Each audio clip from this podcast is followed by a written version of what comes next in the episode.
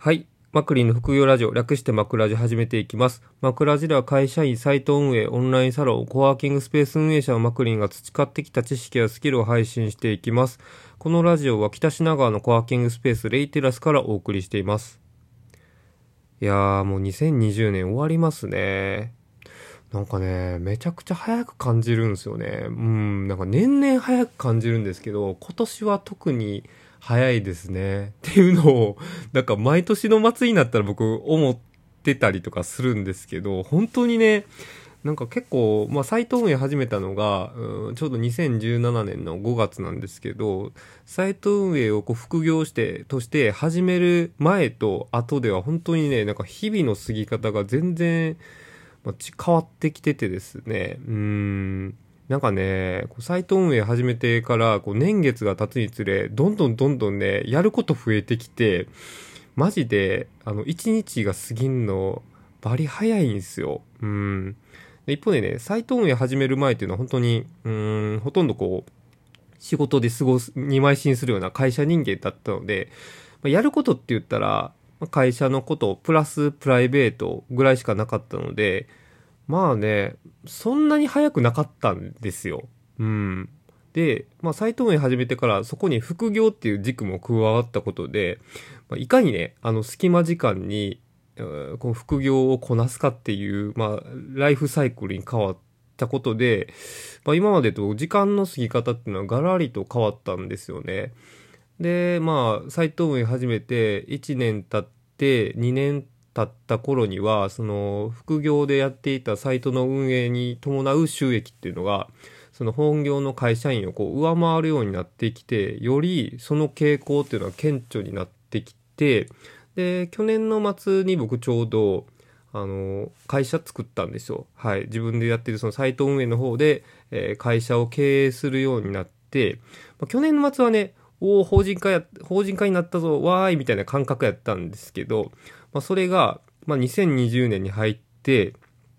その会社を作って終わりだけじゃなくて、その会社を、まあ、いかに成り立たせるのかっていうところをまあ考えないといけなかったりですとか、やっぱ法人化することで結構そのお付き合いする取引先さんとかも変わってきたりとかでですね、結構ね、今年入ってから意識がガラリと変わった部分は大きいですね。ま単なる、その、ちょこ、まあ最初始めてた頃はもちろんね、副業で頑張って稼ごうっていうフェーズから、まあ会社になったことで、いかに自分の会社を、こう、中長期的に、えー経営としてなんか成り立たせるのかっていうところは、まあね、なんかかなり違いましたね。うん。まあ、いわゆるこう、単なるサイト運営じゃなくて、なんか事業みたいな感じですね。はい、事業。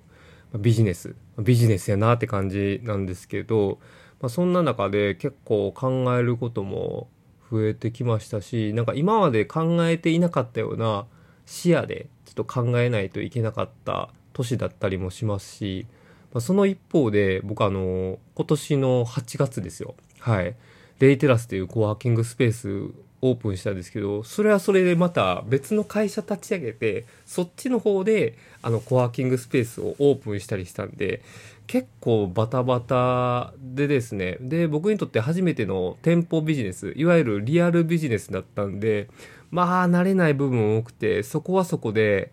うーん、なんか、コワーキングスペースとして成り立たせないといけないっていう思考のところと、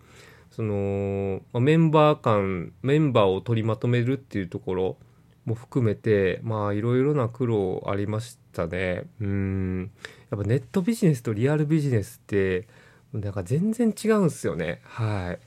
い。もうすごく泥臭くてですね。うん、なんかいろいろな人との関係づくりが必要だったりしますし、まあそのウェブの集客だけじゃない部分の集客も考えないといけなかったりとかしてですね。うん、まあいい意味ですごい視野が広がりましたね。うん、苦労もあったんですけどね。はい。まあ僕自身のスキルが足りない部分もあったりして、うん、苦労もあったんですけど、まあ今思えばね、やっぱり経験してよかったなと思いますね。まあ、練習台といったらちょっとあれなのかもしれないですけど、その店舗ビジネスに対して僕がこう、慣れていく土台としてコワーキングスペースっていうのは、うん、すごく良かったんじゃないかなっていうふうに思います。それがね、例えば、いきなり飲食業とかやったりしたら、やっぱり食材のこととかも考えないといけないわけで、まあ、それはそれで、めっちゃ大変だったと思いますし、ましてやね、このコロナ禍の状況で、えー、飲食なんて、まあ、できないでしょうしね、まあ、だからそれが、まず、コワーキングスペースで良かったなっていう部分はすごい思いますし、まあ僕自身も、あの、自分の作業スペースを作るっていう意味でも、コワーキングスペースを一個作るっていうのは、うん、自分の人生の中でのこう、目標の一つだったんで、まあそれが実現できて、すごく良かったなっていうふうに、うん、思いますね。で、もう一個ね、あの、会社をこう、事業としてしっかり成り立たせていくっていうところで、大きかったのは、えー、12月に、あの、通販ショップをオープンしたんですよ。花と月っていう。まあ、ナチュラル雑貨の、はい、お店をオープンして、これはまだあの、ウェブショップのみで、あの、リアルのショップは今、妻が頑張って作ってるところなんですけど、まあ、これに関しては、まあ、僕が頑張ったというよりは、えー、9割5分、えー、妻の力で成り立ってる部分があるので、だからまあ、まあ、会社にとって大きかったなっていうところですね。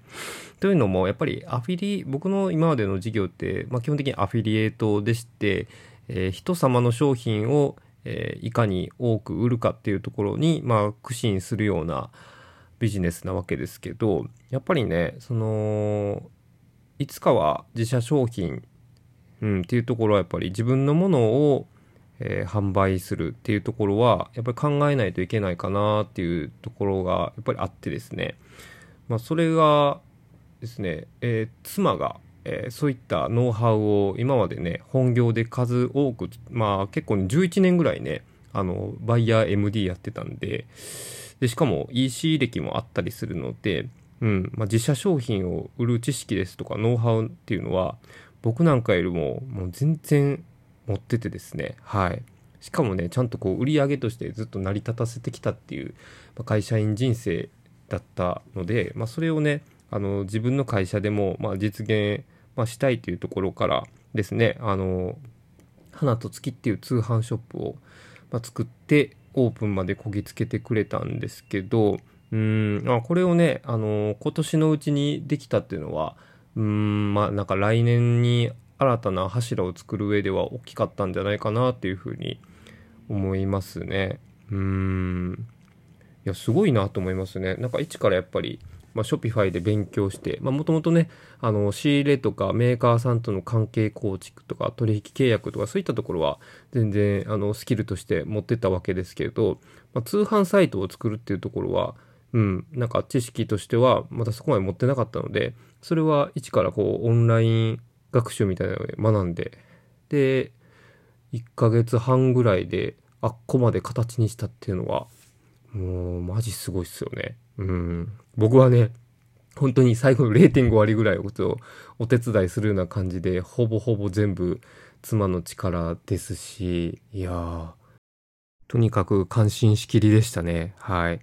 来年になったらリアルショップをオープンして、1月かな ?1 月にリアルショップをオープンして、まあ、集客の動線作ったり、まあ、いわゆるそのレビューサイト、あの、花と月のレビューサイトをオープンしたりですとか、あとは SNS の、えー、動線作りとか、まあ、そういったところを徐々に形作っていって、まあ、新たな、その、我々の会社の柱としていくための、うん、ところは、えー、やっていく予定ですが、もうそれ以外何やるかっていうと、まあ、実際のところ何の予定もほぼほぼないんですよね。まあ、おぼろげながら考えてるところはあるんですけど、まあ、ぶっちゃけね、なんか来年始まってみないとよくわからん部分もありますし、まあ、例えばね、この2020年にやってきたことを2019年の末に予想してたかっていうと、ぶっちゃけね、一つも予想してなかったんですよ。はい。なんかぼんやりと輪郭が見えるか見えないかぐらいの感じは、うん、なんかあったとは思うんですけど、うん、結婚するとまでは思ってなくてですね。はい。まあそういう意味で言うと、2020年にやったことっていうのは、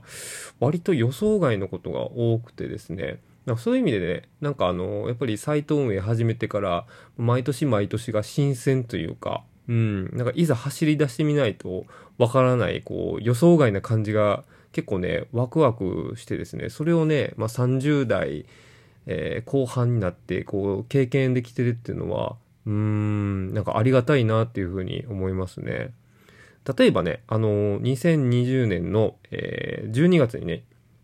オープンしたんですけど、まあ、マクリンっていう僕の運営しているサイトに、えー、まあ、シルバーさんっていう方がこれまで運営してきたゲーミングデバイスの情報サイトのゲームチュっていうのを、えー、譲り受けてですね、それをまあガッチャンコしたんですけど、それもね、あの、10月末までは全くなかったお話なんですよ。で、まあ、シルバーさんからお話いただいて、で、まあ、交渉して、まあ、トントン拍子でお話進んで、えー、12月に、えー、譲渡いただきましたっていうふうに、あの、オープンしたわけですけど、これも、まあ、予想外なわけですよ。はい。まあ、今までのね、その、関係づくりだったり、そういったところから実現したわけですけど、まあ、こういうふうなところも、あの面白い、人生の面白いところだなって思いますし、まあ、結局ね、僕のそのサイトにとっては大きな出来事の一つになったので、まあ、こういうふうなことが、まあ、来年もちょくちょく起きてくるんじゃないかなというふうに思います。はい。あそれこそね、花と月もね、あのー、今年の頭の時点では、あの、全く花、なかった話なんですよ。はい。ほんまになくてですね、途中からやろうかっていうところから、うん、だんだんこう具体化してきて、で、オープンしたっていう感じなので、まあ、そういうふうな感じでね、2021年もいろいろと新しい話が起きて、まあ、いくつかは実現化しなかったり、実現化したりとか、まあ、そういうふうな人生になっていくんじゃないかなっていうふうに思いますし、うん。まあ、そんな感じでこう楽しみながらワクワクしていけるようなあの人生だといいなっていうふうに考えています。はい。うん、多分ね、この感じだと来年は2020年よりもなんか日々が過ぎるのが早いんじゃないかなっていうふうに思いますね。うん、マジで年々早いですからね。はい。まあ、それもね、やっぱりまあ、やっぱりこう、大きくフェーズ変わったのが、自分の会社を作ってからの方が、やっぱりよりスピードアップしている感じはあるので、うん、なんか経営するっていうところやっぱり、そうですね、単純にこう、サイドビジネスでやっているというところと、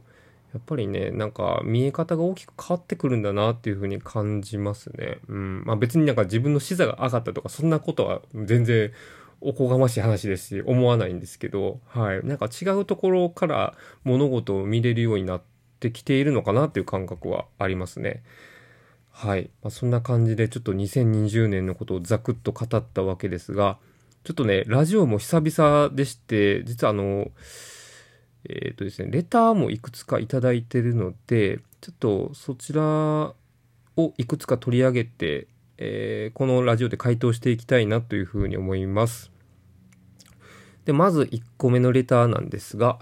えっ、ー、と、はい、読み上げていきます。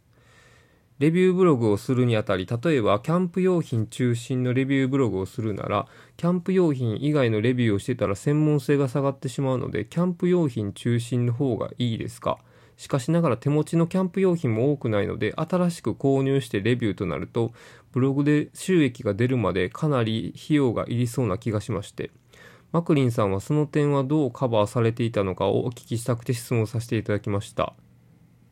最後に、花と月オープンおめでとうございます。今後ぜひ利用させてください。あ、花と月のことを触れていただいてありがとうございます。うんうん。これ結構聞かれるんですよね。うーん、まあ、まあ、僕みたいなね、あの、レビューサイトしようと思ったら、ぱり最初は、こう、ね、自分で収益もない状態で、あの、そういうレビュー用品買わないといけなかったりするので、まあ、身の回りにあるやつをレビューしたら、新しいものを買うときはやっぱりもちろんね、手出しっていうのが発生してきてしまうので、まあ、最初のそのブログから収益生まれてない状態だと、赤字になりながら運営していかないといけないっていう辛さがどうしてもありますよね。うん。まあ、僕もありましたしね。はい。だから、初めて1年、1年ちょっとぐらいまではずっと赤字だったんじゃないですかね。うん。ちゃんとちょっと計算してないから覚えてないですけど。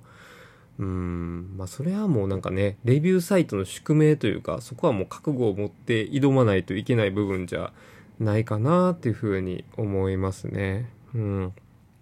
まあ、一つ言えるとするなら、えっ、ー、と、まあ、新しいものを買ってレビューして、したら、その新しく買ったものは、もう自分で使わないなら売りに出せるわけじゃないですか。だからそれこそメルカリなりヤフオクなりで売りながら買っていくっていうところを繰り返していったら、まあ、あの、もちろんね、あの、買った時よりももちろん売れた値段の方が、えー、安いは安いので、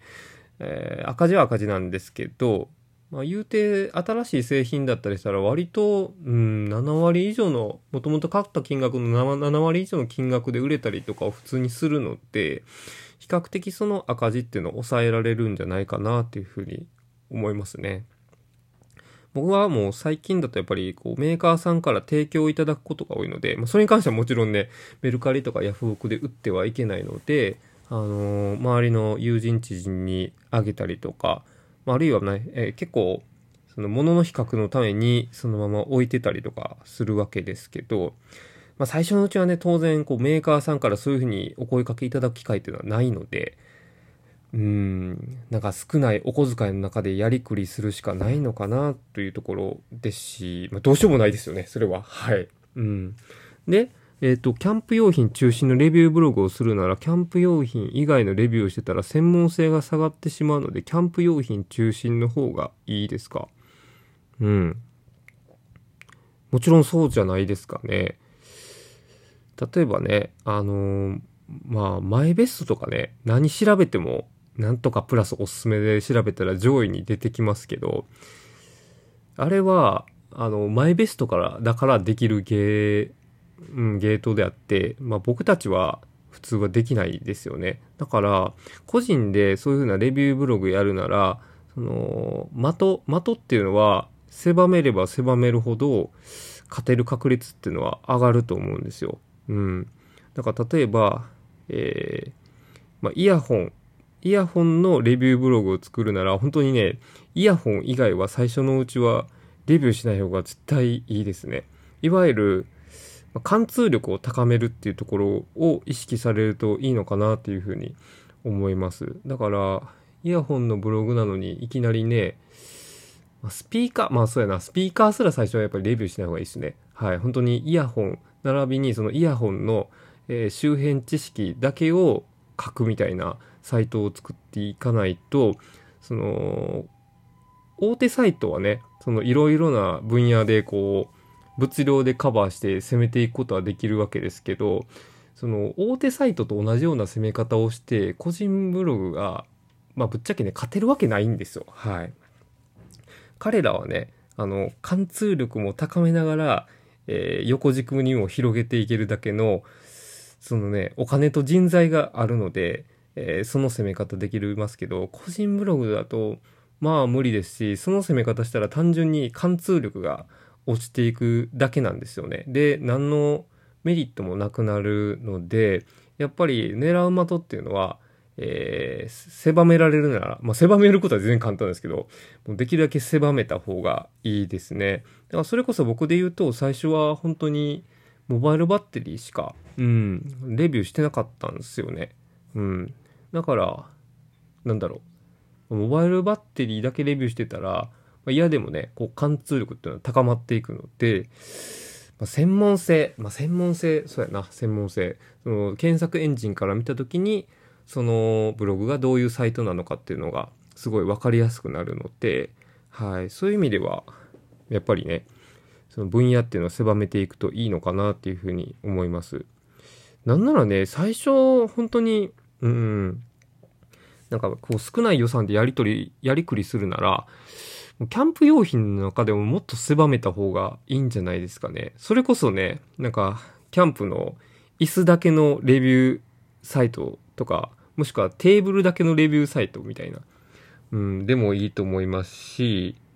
なんか、まあ、テントだけっていうのは結構しんどいとは思うんで、あの、個人でやるならあんまりお勧めはしないですけど、そのキャンプ用品の中で、あの、たくさん買っても、あんまりこう、お財布が痛くないもののその用品中心とかっていうのは結構ね現実的でありなんじゃないかなというふうに思うんですよねだから僕が当時モバイルバッテリーに絞ったのはあもちろんね僕自身がモバイルバッテリーに関心があったっていうのもありますけどあのー、モバイルバッテリーって言うてそんなに高くないんですよ。うん、いわゆるガジェットの中でも。まあ、最近だとね、結構大きい大容量バッテリーのものだと1万円近くするものありますけど、その、携帯性があるものだったら本当に2000円、3000円、高いもので2000円、3000円ぐらいで買えるので、うん。まあ、たくさん買ってもそんなに痛くないというか、はい。と思いますし、だから、まあ、キャンプ用品の中でもできるだけ単価が抑えられるものに絞るといいのかなっていうふうに思います。で、もう一個、あ、そうそうそうそうそう。で、手持ちの用品が多くない。だから、ただそれもね、やっぱり購入するの、やっぱりしんどいと思うので、レンタルしてもいいんですよ。今結構ね、レンタルサービスとかも充実してると思うので、ま、レンタルして、そのレンタルしてる間に、えー、レビューして、で、レビュー終わったらお返しするみたいな。うん。それこそね、例えば、カメラ、カメラとかレビューブログ作りたい場合は、最近ね、あの、レンティオさんとか結構ね、カメラレンタルとか充実してますし、まあ、レンティオ自身がめちゃくちゃ強いレビューサイトなので、まあ、それはそれでちょっと大変だったりするんですけど、まずカメラ用品を、えー、レンタルしてレビューしたりっていうところもできるでしょうし、うん、まあ、あの、そういったレンタルサービスを活用するのもいいのかなっていうふうに思います。ただね、いずれにせよキャンプ用品中心のサイトを作られるなら、キャンプ用品よりも解像度をさらにもう一歩高めて、はい、作っていただくと、より、あのー、勝てる確率っていうのは高まると思いますので、ぜひそこを意識づけみ、してみていただくといいのかなというふうに思います。はい、ありがとうございます。もう一個ご質問いただいているので、そちらも読み上げていきます。えー、マクリンさんのツイッターブログマクラジいつも楽しみにしています。ノートも購入しまして、僕もレビューブログやってみたいと思っています。そこで質問ですが、結婚しており、お小遣い制で恥ずかしながら月2万円でレビューブログは成り立つでしょうか5000円、5000円のものなら1ヶ月で4個しかレビューできないので、記事を作れないなと思いまして、クリーンさんはたくさんレビューされてますが、ブログ初期の頃は赤字にならなかったですか？何かコツがあれば教えてください。うん。先ほどの方とちょっと似たような質問ではあるんですけど、まあね、あのー、僕も先ちょっと言ったんですけど、まあ最初の頃は赤字でしたね。というのも、全然その自分で使える予算っていうのはなかったので、というのも、あの、結構な額の奨学金返済があったので、普通に暮らしてたら割とね、あのー、トントンだったんですよ。で、その中でレビュー用品の金額捻出しないといけなかったので、当然のことながら全然変えなかったわけで、だから最初の頃はどうしてたかっていうと、もう身の回りのものをレビューしたりですとか、まあね、あんまりやっちゃいけないですけど、結構エアレビューとかもやってたんですよね。うん。だから仕事に役立つおすすめの、えー、ビジネスガジェット何選みたいな記事を書いて、そこに紹介してる、えー、ビジネスガジェットが、例えば6品あったとして、6品のうち、えー、半分近くはちょっとエアレビューであの書かせていただいたみたいなこともしたりしてですね。やっぱりね台所次長はなかなか苦しかったわけですよ。だからまあ最初の頃赤字でしたしまあどれぐらい解消されたかっていうとやっぱり1年ぐらいは赤字だったわけですよ。まあ当然ですよね。まあその中で買ってはレビューしてっていうとこしないといけないので。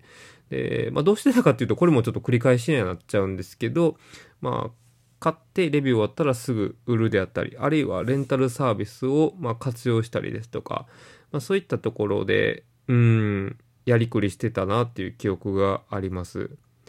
だから月2万円でレビューブログが成り立つでしょうかっていうところは、まあ成り立ちますと。僕も割と同じような状態で最初レビューブログを作ってきたので、うん。でもそうまでしてレビューブログをやる必要性があるのかっていうところで言うと、あると思うんですよね。うん。むしろね、個人でブログやるなら、実際のものの写真を撮って、それを使って、で、レビュー記事に落とし込むまでしないと、存在意義が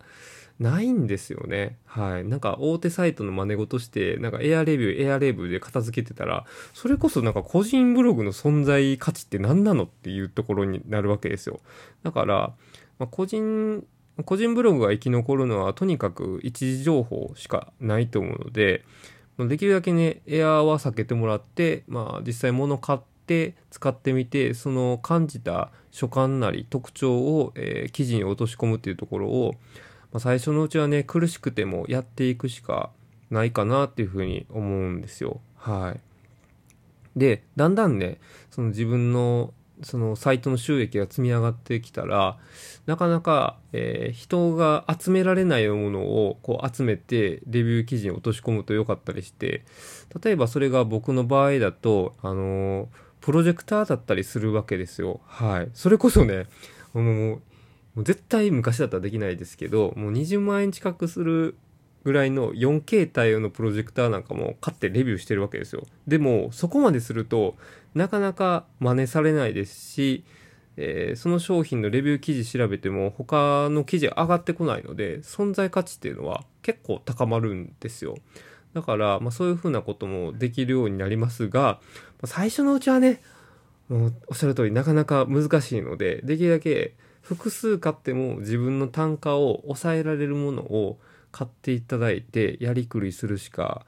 ないのかなっていうふうに思います。で、1年ぐらいは、うん、その状態が続くのは致し方ないかなっていうふうに思いますので、頑張ってみてください。僕も大変でしたが、そこはなんとか頑張ってきました。歯を食いしばって。うん。でもね、まあそうやって歯を食いしばってやった奇跡っていうのは、えー、後で、うん、花の開く確率っていうのは高いと思いますので、うん、僕もね、自分でやっていながら思いますけど、狂気の沙汰だと思いますよ。だって、成功するかどうかわからないのに、その、購入しては買い手っていうのを繰り返してきたわけですけど、これがね、うまいこといかんかったりしたら、まあ、全くの無駄とは言わないですけど、その経験っていうのはもちろんね、その、仕事とかに跳ね返るわけなので、まあでもできればね、その今作っている自分のブログのね、あの、収益なりに跳ね返ってきた方が、そりゃいいわけで、はい。そうやな、まあ大変だったなというふうに思いますね。うん。なので、お互い大変な部分はありますけど、頑張っていきましょう。はい。まあそんな感じで、今日はですね、えー、まあどうなる？2020年もう一本ぐらいラジオを撮るのかな？も、もしかするとこれがちょっと最後になるかもしれないというところで、えー、2020年の総括っていうところとですね、えー、レター、まあ、質問を2つ、えー、取り上げさせていただいて、それに回答する形でお答えしていきました。で、まあ来年もあのもちろんラジオを続けていきますが、そうですね。一時期みたいになんか毎日、あの、ラジオをこう配信するというのはちょっと難しいとは思うんです。はい。ちょっとね、いろいろ最近あってですね、愛され嫌いっていうのは悪いことじゃないですよ。いいこと、いいことがあってですね、ちょっと重なってて、えー、まあいろいろなことにちょっとリソース割かないといけない部分もあるので、はい。ただまあ、ラジオをこう、喋ること自体は僕好きなので、はい。全然やっていきたいと思ってますので、まあね、あの、気長にお待ちいただければと思います。そんなわけで、あの、2021年もお互い良い年になっていけるように、はい、頑張っていきましょう。うん。まあ、こんな感じでね、あの、枕地では、えー、そのサイト運営ですとか、会社経営、オンラインサロン、コワーキングスペースの、えー、知識とかノウハウを配信していきますので、今後ともご愛聴よろしくお願いいたします。で、質問とかコメントありましたら、えー、レターとかコメント欄でいただければ、このように取り上げていきますので、はい、お気軽にいただければと思います。ということで、またお会いしましょう。